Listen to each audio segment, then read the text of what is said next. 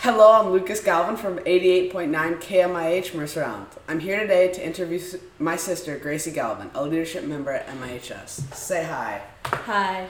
Okay, Gracie. First, our first question is what does being a part of MIHS leadership teach you?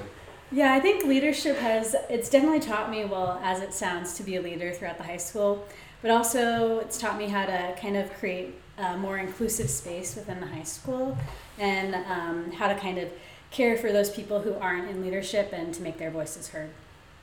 All right. And our second question is how has the pandemic affected you and leadership as a whole? Well, this is my first year in the leadership class, so I've only known it through online learning. But from what I've heard, it's it's different because we're not like interacting with students and we're not putting on assemblies and spirit weeks don't really exist. So it's kind of more about like creating unity through the online learning. So, yeah. All right. Now, a non leadership related question is how has your years at MIHS affected your view of life? Well, that's an interesting question, Luca. I don't know. I think um, MIHS has taught me a lot, but definitely, you know, school has taught me how to time manage and stuff. And Mercer Island is an interesting and kind of unique school because everyone's known each other since elementary school.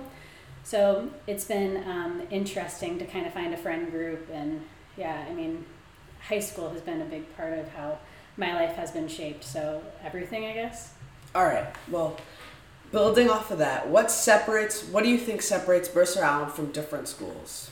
Yeah, I think it's interesting because Mercer Island, you know, we go to school with the same. There's like three elementary schools when I was going to elementary school, Yeah. and so everyone meets at the middle school and then at the high school. So basically, my friends I've known since like either kindergarten or sixth grade, and there's not really an in between. So the community is so tight knit, and we always talk about like the mom mafia, like everyone knows everything. So you have to Yeah. be careful. All right. Well, thank you for that.